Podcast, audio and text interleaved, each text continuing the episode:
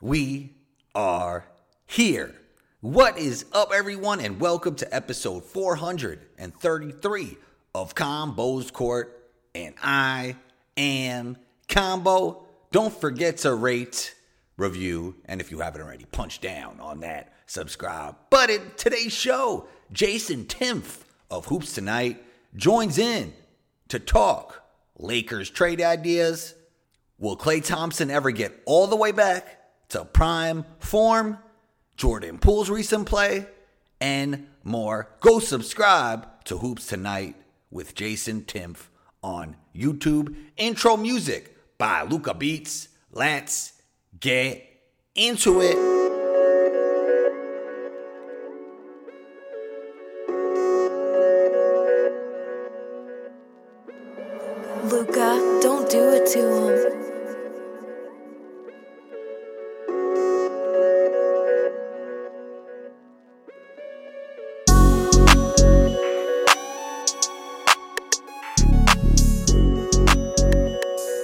Jason, man, welcome back to Combos Court. How you been? How's your holidays? Anything new and interesting? Not really, man. I mean, it's funny because the holidays, when you get, um, for the younger folk who listen, when you get married, there's just there's just twice as many family gatherings. Then when one of you have who have, have parents who are separated, like my wife's parents are separated, then it's three times as many family gatherings. And it's just like, and then you got friend groups and other ancillary friends. And there was a day Thursday last week before New Year's Eve that was like my first night where my wife and I just hung out in something like 17 days, which was crazy. So I'm I'm kind of as much as I enjoy the holidays because I love slowing down to spend time with family. Like, dude, I'm so ready to get back into a routine, have a little bit more downtime. So when you have these blocks of time when it's family time, do you f- fool yourself into thinking there won't be any basketball analysis? Because I just like I go into those th- things thinking like I'm still going to work. I know I'm still going to work because if I don't, I just feel antsy. Yeah, it's hard to say. I mean, like I'm new at what I do. So like February 1st is my one year with the volume. And then even when I started with Raj, that was about the holidays of 2020. So I've really only been doing this super regularly for about two years. And uh so like I've got all that like tons of motivation and it's I, I, it's just I block off that time. Like that's just my top priority. Like th- that's my career. I'm focused on it. I give it everything I got. So like in my and I have a very supportive wife. That's another huge part of this too. So like for instance, like I wasn't supposed to work on Saturday, but you know, LeBron 47, 10 and 9, his best game of the season, and then the Warriors winning their fourth straight without Steph. Like it was like, you know what, honey, I got to put I got to take like an hour and a half this morning to get get a video out. You know what I mean? So like and she's super supportive about it and it's just it's one of those things where I, I just am super ambitious about it right now. Plus, dude, you know how it is, man. We love the game, so it's easy work when you love the game. You know. Speaking of the Warriors, there's this thing, and it went on with the Grizzlies last year when a player loses their best player. There's like this phenomenon that sometimes they play even better. I think some of that is is that the Warriors never had a problem with ball movement, but some teams the ball starts moving better. The opposition can't really zero in on anything because they're used to zeroing on the team's best player. What have you seen with that, and what do you think about that phenomenon? Why does that happen, in your opinion? Well, I think I think it's a bunch of different things. Like you and I both know that in the NBA regular season, the motivational advantage pendulum swings one way or the other. There's always different factors there. Like, are they in a party city? Like, are they on a long road trip? Uh, Yeah. How many games have they played in the last four or five nights? Like all these different things that play a role. And a big part of it is is just like the motivational advantage of who you're playing against. And uh, like we've just seen that in the NBA. I mean, who was it? Minnesota last night lost to Detroit. Like that's if I, look, I know Minnesota's got some issues, but I'm sorry if they if they put their foot down on Detroit, they'll beat them. They just didn't take them seriously, let them get confidence, and the next thing you know, they're they're in a flow, and you struggle with them. And the Warriors, in particular, if you look at their season, um, yes, they lost some depth with Otto Porter Jr. And yes, they lost some depth with Gary Payton the second, but they're still one of the more talented teams in the league. Like they don't have that super duper star, but they have a lot of guys uh, aside from Steph, but they have a lot of guys who are very good. And you know, Jordan Poole's an all star level player uh, on any given night. He's not a daily all star, which is what makes an all star. So he's got a little ways to go, but he's a very talented player and he's averaging like 28 points per game since Steph went down with injury. That's not exactly a fluke. Like he's that kind of talent. Draymond Green, dude, I've seen four times in the last two games where he's stopped two on ones at the rim in pick and roll because dudes just don't know what to do. Like they can't, like he can effectively take away the drop off pass to the dunker spot and dissuade the dude coming down to the rim like no other player in the league. It's insane. And so those two guys stepping up and playing like all stars, Jonathan Kuminga kind of kind of fill, filling into that Andrew Wiggins spot. Dude, they're getting big contributions from Donte DiVincenzo. You know, they're the guys are guys are making guys are making plays and they're stepping up. And honestly, early in the season, inconsistent effort was an issue for them. And I think Steph's injury kind of bred some of that urgency that they needed so badly. So Steph has exceeded expectations more than anybody on his team, right? Like him coming into the league, nobody knew this would happen. Like in my opinion, he's a top ten player of all time. Dre and Klay, Dre and Klay are the same. They, I mean, with the expectations, is Jordan the next guy like that? Um, I think he's starting to separate himself from like the Tyrese Maxeys and the Tyler Herros, right? Like of that mold. I know you might like Maxey a little bit better, from your facial expressions, but but I mean, like the defense isn't there, and to me, the decision making over a long period of time is that conducive for him to be an All NBA player, right? Like, can he make the right decisions repeatedly, right? Like Steph and Draymond can, even though Steph could go off and you know do his thing whenever he wants, and he plays with creativity. But can Jordan Poole be that next guy on the Warriors that just exceeds everybody's expectations exponentially? Not to rain on the parade, but no. Um, okay. If for the if for the like, uh, I think Jordan Poole is another very good guard in this league, and he does a couple of things outstandingly well. For instance, like these days over this, uh, you know, last, you know, whatever this is, nine, ten games without Steph, he's been getting to the foul line a lot, which is obviously monumentally important for allowing you to set your defense on the other end of the floor. There's a bunch of benefits to that. The playmaking and the defense are so far behind what the best guards in the league do that it's really hard to imagine him kind of taking that step. I mean, that's been my biggest thing with the Warriors and their ideology of, you know, kind of two eras or whatever, two timelines or whatever is like that works when you've got, you know, three guys and Steph, Klay, and Draymond who are all NBA level talents. Like Klay Thompson made all NBA teams, you know, and and then you have another three all NBA talents in that next era. And it's like, I don't think Jordan Poole will ever make an All NBA team. Maybe he will, and uh, like, and if he shows that development, we'll call it out when it comes. But I think he's got a ways to go to get there. Jonathan Kuminga's got a chance, but he's so raw. You know, Moses Moody, who knows? You know, James, like that's the tough thing with the two timelines thing is like, who is the guy in that group who's a shoe in All NBA guy? And I don't know if that guy exists, which is precisely why I've disagreed with their approach. I really like Jordan Poole playing good basketball think he's got a ways to go to get to becoming a franchise like cornerstone type of piece. Well, I mean, you even said he's playing at an all star level. The foot speed is ridiculous. The skill set as an offensive scorer is ridiculous. Um, he ex- he was a G League guy, so he exceeded expectations already. Yeah, absolutely. I think what I can't remember. Uh, what, what, he was a middle first round pick, right? If I remember correctly. I think so. yeah. Yeah, but like yeah, the uh, we did a big thing on Jordan Poole in our show this past week, and I watched a bunch of uh, additional tape on him. You know, his pick and roll stuff is pretty average, uh, which is indicative of pick and rolls more decision making. You're reading more com- like you're having to read three defensive players in the same play in a way that you don't in isolations. But he's actually thriving in isos. He's I can't remember the exact numbers off top of my head, but He's been the second best passer out of ISO this year, minimum of uh, wow. minimum of 20 plays where he passes out of ISO, and he's been the seventh best points per possession ISO player overall, counting passes for people who have ran a, a minimum number of possessions. And that's because when he's just when you simplify his process to like beat your man, and like when the help comes, kick to the shooter. When you simplify his process to that stuff, his talent shines. And the big thing that stands out to me, and I'm not sure if you've noticed this over the last couple weeks, his uh, ability to change direction at full speed is top tier in this league. There was a Euro step that he made in a game. Gosh, I wish I could remember which game it was. I think it might have been the Christmas Day game where I was like, there might be three or four players in the league that could do that at full speed. Like if I tried it, my right ACL would just just evaporate. You know what I mean? Like it just his agility at full speed is is pretty remarkable. I talk about the great great players in the league, their deceleration, like Harden and uh, Luka, and Kyrie has it as well. But his acceleration from a stop to go, like you could play great defense on him, and then he could just like attack that hip and go right by, right? Yeah, you know, you know what's what's crazy with his style too. Uh, let me know if you kind of picked this up from him, but you know, you have, you know those players that are kind of spastic.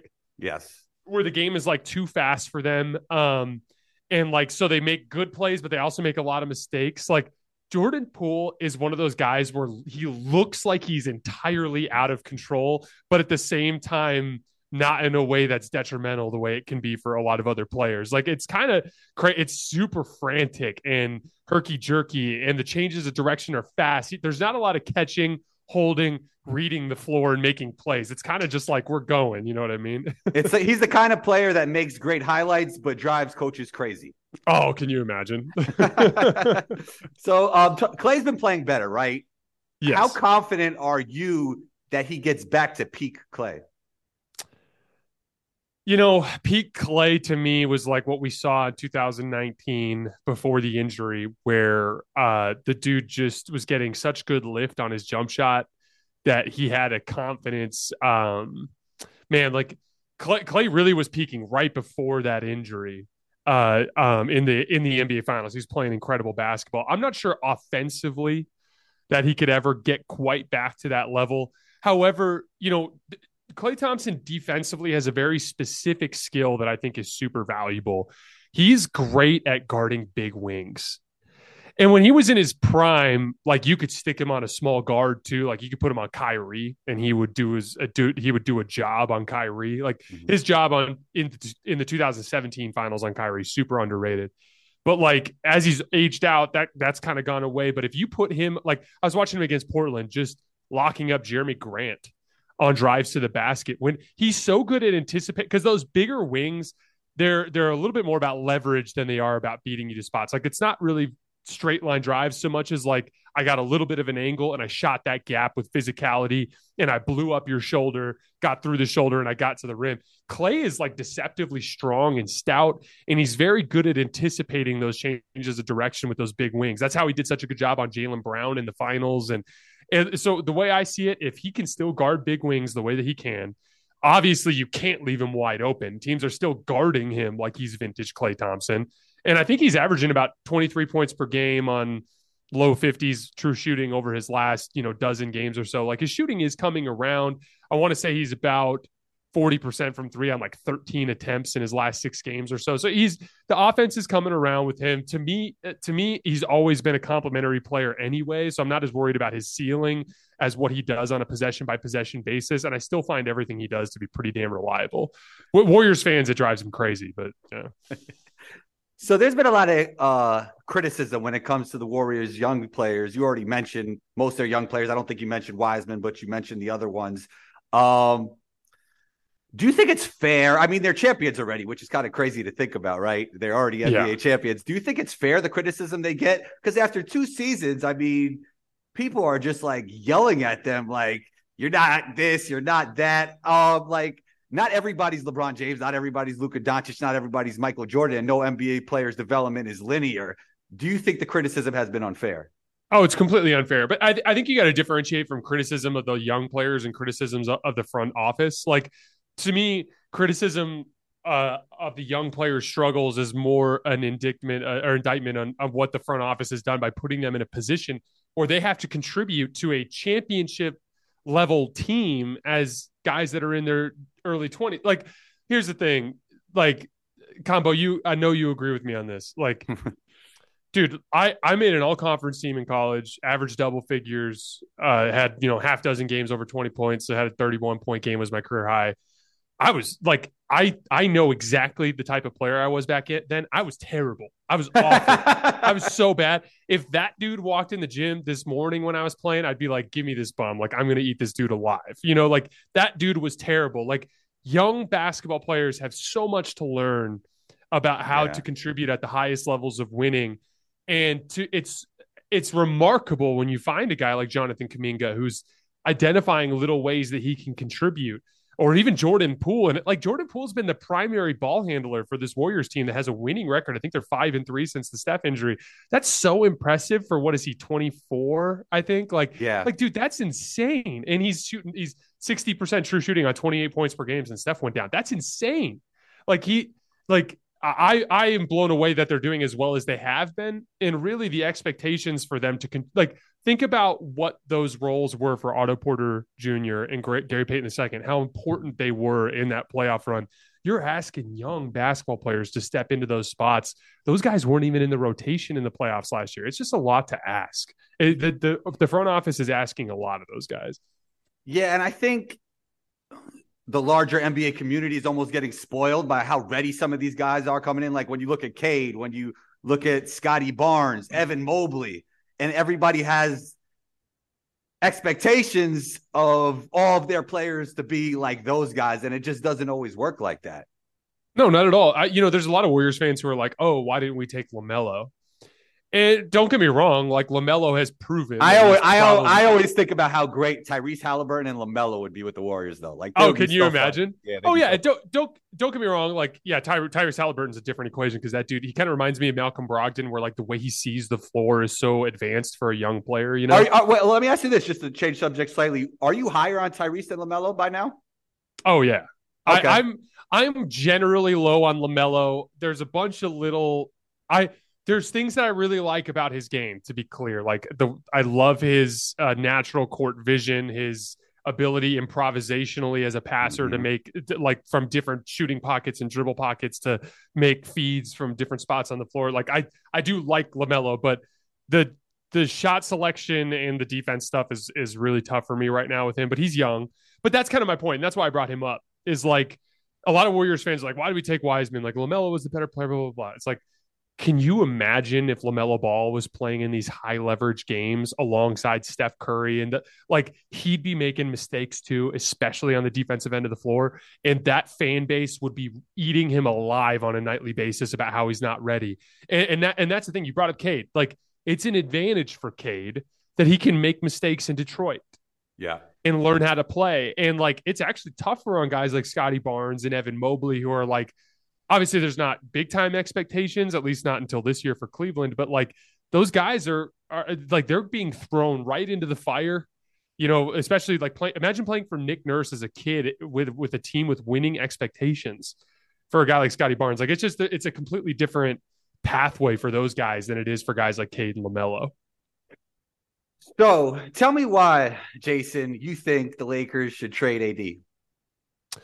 So for the record, I don't necessarily uh, what I would have done. It's dude, what's, so what's so frustrating with the Lakers thing is like so many of these opinions and takes made way more sense before the season or early in the season. Like they, by doing nothing, have now waited so long that now they've made it so that they're even if they did make a trade, it would have to be a slam dunk home run to erase the mistakes that they've made. But essentially, I, I look at it from two pathways. So Pathway one is you believe in the LeBron AD core. Pathway two is you don't. Okay. If it's pathway one, then I've got LeBron playing like literally one of the top three or four players in the league over the last month. Like his last 18 games, he's averaging 31, 8, and 7. And the Lakers are like more than 80 points positive when he's on the floor and more than 80 points negative when he's off the floor. It's a huge deal how, how well he's playing as of late. Anthony Davis before his injury was also playing at a top five type of level. Now the problem is, is right as AD was peaking, he got hurt, and then that was right when LeBron kind of took off, which is bad luck. Um, but like you've got one or two options. You bring in some players, give LeBron a fighting chance, which not only might give you a chance to float in the standings, which by the way, they're four and five since AD went down. So LeBron is selling his soul on the floor to carry you to nearly 500 without Anthony Davis. With there, there's not a guy on the roster that's taller than me that can dribble, not named LeBron. Like that's how limited they are compared to the other teams around the league. Like they're su- su- super limited. So give them a fighting chance, make a deal. LeBron can win some more games with your the, the pieces you bring back in a trade.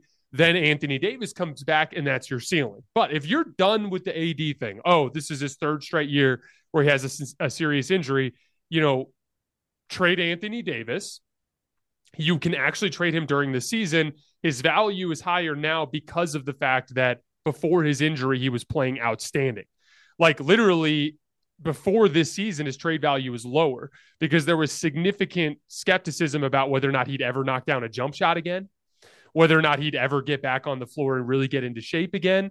We never thought we'd see that again. What we saw there over the course of that month before he got hurt. So if that's that, if that value is there, I liked the idea of the Phoenix trade I pitched because you bring back a guy like DeAndre Ayton, which is a win now type of piece. He's on an affordable max that you can flip and trade. Like he only makes 32 million next year. Um, you get a bunch of draft compensation that then you can either attach to uh, uh, salary filler to bring in other pieces, or you can trade LeBron in the offseason. Now you've got a whole, you know, cabinet full of draft picks, Ayton, and some salary filler that you can start from scratch with. But like they need to make up their mind. This this whole doing nothing thing is just mind-boggling to me. Like how is it that you let LeBron go down swinging and you're not swinging as the front office? Like there's got to be something. They just got to have a plan and it just seems like there's no plan. Yeah, I mean, I think action is always the move. You have to do something. I agree with you. I think that's in life too, right? Like when you're having issues, you, you can't just sit back and let the issues continue to happen. You have to have action. Exactly. Um, so let me, I mean, I've been throwing names out there. I don't know what your thoughts are. Like, I feel like they have to think outside the box, right? Somebody that not everybody's talking about. I'm thinking like Terrence Ross. I've been thinking Eric Gordon for a long time now. Mike James is playing overseas. What do you think about those guys? And is there any outside the box move if you do go the AD LeBron route? Yeah, so I I'm a big believer in slotting. Um, when LeBron James and Anthony Davis are both playing at the top of their games, uh, the roles for the role players become smaller, thus yeah. more achievable. Then they can knock them out of the park. Like like um, J, like J.R. Smith is a perfect example with, of this with the Cavs. Like he didn't have to make decisions, catch the ball, shoot the ball, play hard on defense. Exactly. Once you start taking lower level players and sticking them into larger roles, that's when they start to fall short of that expectation. That's mm-hmm. when the team starts to flounder. So, if LeBron James and Anthony Davis are still the foundation and AD's coming back, like they've got intel, AD's coming back in two weeks, LeBron beats the Hornets tonight. Now they're only five games under 500. And right now, they're I think they're four and a half back at eight, which is like super achievable. Like if all that is, if that's the direction you're going, I would target ancillary moves on the wing. So I would Kyle Kuzma from the Wizards is one of my favorite yes. options. Yeah, Nunn and uh, Patrick Nunn, or Patrick Nunn, Patrick Beverley and Kendrick Nunn, and a first for Kyle Kuzma is because that solves a perimeter size issue they've had all season by would having. The, would the Wizards do that though? That's my question. There's a lot of intel that the Wizards are looking to move some guys. Okay. Um, I, I wouldn't be surprised if Bradley Beal and Kyle Kuzma were both on different teams by next season. Right, right. Uh, I mean that that's a that trade is a no brainer for the Lakers. Yes. There's another they could even they could even say, "Hey, we want more Anthony Davis insur- insurance, so let's take Westbrook." And I, would have to look at the salaries to be 100% sure because you might have to throw another guy in. But I would take Westbrook and be like, "Give me Kuzma and Porzingis." And mm. and now I've got a, a better Oof, center that I can yeah. work around with and, and then uh it, the, the the other one that I like that's super radical is if you do end up doing something like the Ayton trade, like you flip Anthony Davis for someone like DeAndre Ayton or really anybody else with a bunch of draft picks, that's when I'd turn Russ around and I'd call Washington and I'd be like, here's the two firsts that we have access to. Here's all the firsts that came back from trading Anthony Davis. Give me Bradley Beal. And I'll go at it with Ayton and LeBron and Bradley Beal and some wings. Uh, but again, that's like the most radical trade Anthony Davis route. On the LeBron James route with Anthony Davis, I'm targeting wings. I want Kyle Kuzma. I want Bojan Bogdanovic from the Detroit Pistons. I'd call Utah and I'd see if I can get like even just like a guy like Rudy Gay, just functional size on the wing. He could he could probably be got for cheap, maybe a second round pick and some filler. You know, uh, that's the the route that I would go because I think having a legit three man, if not two legit wings to put alongside LeBron and AD gets them back to that 2020 mold because that team was huge, man. They were just big everywhere on the floor.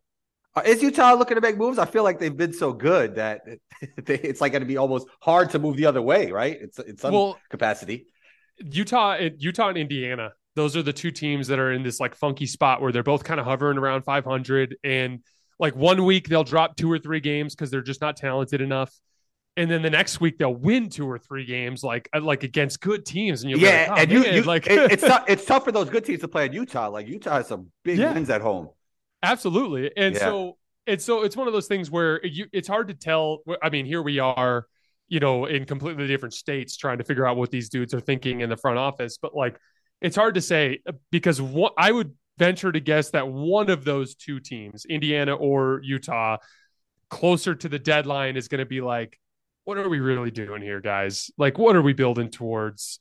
Is this something that's sustainable? I feel like Indiana is the team that's most likely to keep it um, because I think they really like Tyrese Halliburton. I think they really like Ben Mathurin. Oh, they're not moving on those guys. Yeah, and I think that like Andrew Nembhard is really good. Uh, they're I think I think they're looking at Miles Turner as an extension now. Like they're going to probably keep him. They might make an, a move. Like I wouldn't be surprised if they moved Buddy Hield. You know, but they're probably going to be less active in the trade market because they can actually look at themselves and be like, "Hey, man, like Tyrese Halliburton is going to be an All NBA wing one day." You know, uh, Bennedict Mathurin, he's going to be, you know, he's projecting to be a good player. Like we got something going here. At Utah, it's like I really like Lauri Markkanen, but like all those other guys are just role players or dude. Like Mike Conley's having a good season, dude. He's on his way out of the league. You know, Jordan Clarkson's having a good season. He's a sixth man. That's that's where his his his, his heart is. You know, I I like Jarred Vanderbilt but like he's a dirty work player that does a lot, you know, out of the dunker spot, rebounding, things like that. Like there's nobody there that's like a foundational piece that gets you really excited, except for Lauri. And you can totally rebuild around Lauri by moving some of these role players for draft picks and trying to reset your timeline. So I think Utah will eventually be active at some point. I talked about this a little bit on my latest podcast, but I'd like to hear hear your thoughts. Um, what are you thinking about Luka's latest magic? What the 60 20 10? Well, he also dropped another what? Oh, what 55? Yeah. Yeah, yeah. He keeps going. He keeps going. What are your thoughts? Like, what are your like have you learned anything new about him during this streak or just like what you expect from Luka at this point? You know, it's funny because like I I obviously have to watch a lot of games and uh Dallas is one of my least favorite watches not because I dislike Luka, because I, I I I find Luka's skill set to be full transparency. Fascinating. Full transparency. I think he's the best player in the league, Jason. I know you don't, but I do. I had him at four coming into the season, and I haven't really thought super hard about that until I usually wait till after the playoffs. But I do have him up in that list. I think very highly of Luka, for the record. I, I think he's very different from James Harden. I think the comparisons there don't make any sense because there's a variety in shot profile with Luka that you don't get with James Harden. Yeah, yeah. I think I think I think Luka is a great player to try to emulate from the standpoint of dribble combinations and uh, body positioning because that dude gets he's kind of like a really good route runner in the NFL. Like he succeeds despite a lack of foot speed because of the way he sells his moves. Everything is built off of a counter. Uh, although you know, a buddy of mine pointed me uh, this out to me the other day. Have you noticed Luka Doncic will never shoot a pull-up jumper going to his right, ever? I didn't notice that, and, but I, I did know. I mean, I did notice he's not really like a pump fake one dribble guy in general. I did notice that. Uh-uh. Yeah, he like he'll take fadeaways over his right shoulder. He'll take step backs going to the left, but everything is coming back towards that you know that right-handed shooter. I've got my right shoulder forward kind of thing it's really interesting because I, I, noticed that the other day. I was like, I can't think of a single time Luka's taken like a step back going to his right or like a hard, it's all when he goes to his right, he's always going all the way to the rim and taking like floaters and push shots. It, and it's almost like, like, it's almost like he he almost they're they're totally different players, but it's almost like the KD thing. Even if you do learn their tendencies, it doesn't matter. It just doesn't because, matter because like especially when Luka gets to the rim and he gets to his spot, you're not going to get him off his spot because he's so big and strong, and then he has the touch on top of that, and then he can get any angle he wants. You know what I mean? Like it doesn't even matter when you know those tendencies at times.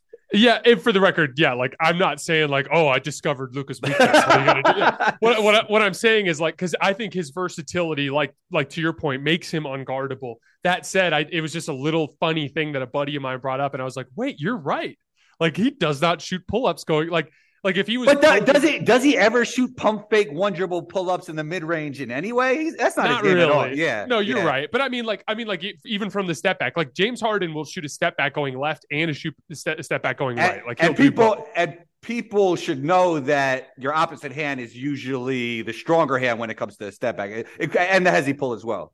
For sure, yeah. It, but like, it, but it's funny because like I remember when I was building out my skill set, like I relentlessly worked the other side too because I was like, I want to make sure that I can go over both shoulders. I want to make sure that I can step back on both ways. Now, it doesn't matter to me, an amateur basketball player. But my point is, is like I just thought that was interesting for a guy as skilled as Luka that he seems to be uh, with his strictly with his pull up jump shot, which, like you said, is not a shot he uses that often. Is he's he's always going to his left. Um, anyway, that team is boring for me to watch because every game looks the same. Like there, it's the same kind of balance between teams double teaming Luka and him hitting, making Reese's shooters or him making plays. And it's not that I don't enjoy watching Luka. I do. It's just with the other teams, like every time I watch them, there's a little bit more variety. You know what I mean? Yeah. Uh, this is what's going to happen, Jason. They're not going to win a championship. And then the narrative is going to be Luka, to some of your points, because of the deficiencies with the team, Luka's not a winner. It's gonna it's gonna be that again, and this style of play and all that stuff. But I mean, and I like, hate that I, exactly. Like basketball is a team sport. If you don't have a good enough team, it doesn't matter how good you are. Remember all those years Michael Jordan could not comparing the style of play or their ability at all, but just like there was a bunch of years Michael Jordan was the best player in the league and they didn't win championships because the team wasn't good enough. Yeah, and I I have no doubt in my mind that if you know, let's say Paul George ended up in Dallas, and I'm just throwing a oh, random oh, name out there. Yeah, they would figure out a way to play together. You know, my, my boss Colin Cowherd was like, "Oh, LeBron's next move to Dallas." Like, like I've seen a lot of people go like, "Who would want to go to Dallas and play with Luka? All he does is the heliocentric thing." And I want to be like, dude, they're doing the heliocentric thing because that's the best thing they can do with that roster to have a chance to win games. Okay, I'm sorry, but like Spencer Dinwiddie's good. He's not a, a superstar, an all star, even a star. You know, uh, uh, uh, Christian Wood's having a good season. He's not a guy that you're going to build an offense around. You know, Kemba Walker is a dude they picked up off of Flyers. Like at the end of the day, they're doing the best they can with what they've got. And I have no doubt that if they made a superstar trade tomorrow, that Luka would be like in the lab going, How do I cater my game to this guy to make this work? I know he would. I, I, I kind of know what the Mavs were thinking when they got Kemba. Like, you do need that type of player next to Luka, right? He's just, can he get back to where he was? And then it would be perfect if he did, you know? Yeah, the Dallas system is ba- really simple. Like they're uh they're all of their spot up guys are specialists rather than basketball players. So like they don't have really good closeout attackers, but it doesn't matter because Luka's strangles the pace. So most of these guys are catching in the corner with five seconds on the shot clock anyway. So it's not like you want them making six dribble moves. You want them to be able to either shoot a wide open three or maybe do a quick driving kick to the next shooter. And so it's all just base spacing concepts shooters in the corner, maybe a guy in the dunker spot when they're playing with Dwight Powell or JaVale McGee. But if not, they're going five out and it's beat a guy to a spot, draw that second defender, and then hit the open shooter. So having another guy in Kemba Walker who can credibly do that when Luka's off the floor or on the second side of the floor when Luka's taking a rest possession, that's what they needed. I thought it was a smart pickup on their part. And what he cost nothing basically for them in the grand scheme of things. Most definitely. Last thing, Jason, one piece of basketball advice you'd give your 18 year old self. Oh gosh. That's interesting. Um 18 year old. I would say that I didn't really learn a proper basketball work ethic until I was 25. And I think that's the biggest difference. Like I had a, I had a coach once who was like, there's a difference between a shooter and a maker. And, and essentially like to me, the difference between a like when they say, "Oh, he's a streaky shooter," the difference between a streaky shooter and a good shooter is thousands and thousands and thousands and thousands of reps. And like, it's funny because I get on the shooting machine now, and I hit between seventy and eighty percent of my threes from the NBA line. When I was in college, that might have been 50%, if not a little lower wide open in the gym by myself shooting. And at the time, I thought I was a good shooter. And so I do the work and I and I and I had I was a really inconsistent like I had conference play in JUCO, I'd shoot 50% from 3 and I'd make the all conference team. But then the next year they'd I'd be on an NAIA team where I'm a primarily defensive player and I'm getting a completely different shot profile and then I couldn't make a shot to save my life and and it was because like the truth of the matter was is I was actually just an inconsistent bad shooter and I didn't understand the proper amounts of work that it takes to actually build the muscle memory to the point where you're automatic.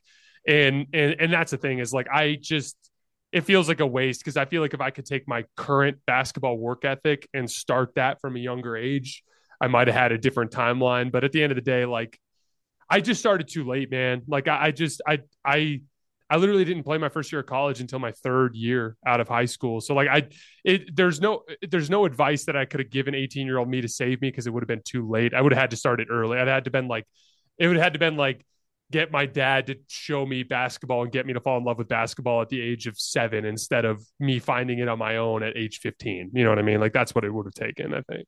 Yeah, I'm sure you would have changed your work ethic slightly. And now you just have so much more information. Like if you could be with your age now with 18 year old Jason Timpf, or you would like to say seven year old Jason Timpf, and you had yourself every day, then things that'd be crazy, right? of course, yeah, but and that's the thing too, and like that's another thing with young players. It's like, dude, you're just like think about. I was just so dumb and young. I was just so dumb and young. Are you I, are you saying basically you wouldn't have listened?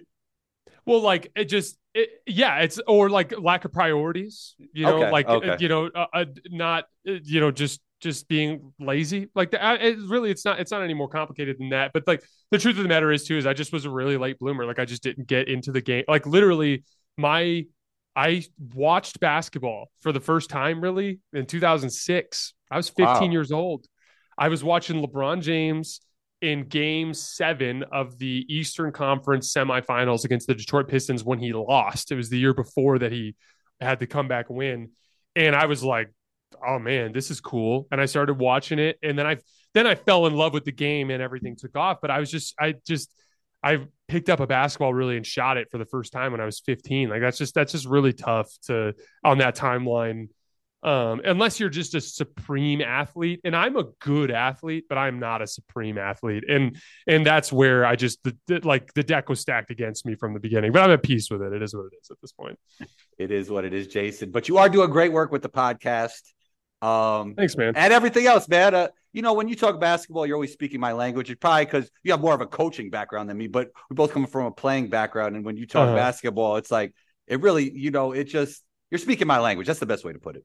Yeah, you know it's funny because I, I think we talked a little bit about this last time I was on, but like everyone's got their own unique love for the game and their relationship with the game, and like and that kind of makes the way we talk about it. And yeah, yeah. you know, it's it's kind of like Bill Simmons, for instance. Like Bill Simmons is not a player, but like he's a historian. And Yeah, like you yeah. could, and so what what's cool is like when when he does like a show and he'll be like breaking down you know Bill Russell when he passed away and like he'll do like an homage to uh to Bill Russell at the start of his show and you're like man like he's the best guy to do that because he's a historian so when it comes to contextualizing things through like almost like a dramatic almost like you're watching a movie about him like he can do that kind of thing but it's like for you and I it's like when we're talking about Luka and how he gets to his spots it's like we see it from the standpoint of players because I think you and I both fit that role too of like kind of like scoring wing like Yeah, big yeah. score like we we both have like higher level uh like dribble combinations and iso moves compared Yeah, yeah. to most compared to most Yes. amateur players. So so i'm always seeing it from that side of things. And so when i'm talking about the game i'm always talking about it from like the player's perspective what i would see if i was in that guy's spot on the floor. You know what i mean? And that's that's our unique contribution to all of this. And and we all have our unique contributions. And i think that's what kind of makes this whole space cool. You know what i mean Most definitely. You have to have Mhm. different perspectives, and that makes everything balanced. And Jason, thanks so much for taking the time. Where can we find you? So you can follow me on Twitter at underscore Jason LT. My shows go up on the Volumes YouTube channel. So just look up the volume on YouTube. And then obviously wherever you get your podcasts under hoops tonight. Uh, but dude, I really appreciate you having me on. I always love talking the game and I hope to get back on here before the end of the season. Anytime, Jason. You're always welcome back and talk soon. All right, take it easy, brother. There it was. Yet another episode of Combos Court is in the books. Big thanks to everyone who tunes in to Combos Court across the globe. Big thanks to Jason for joining in. We appreciate you. Don't forget to share this episode, share it on Facebook, Twitter, LinkedIn, share it on your IG stories, and tag me on there at one two combo. That's O N E T W O C O M B O. Be on the lookout for episode 434 combo out.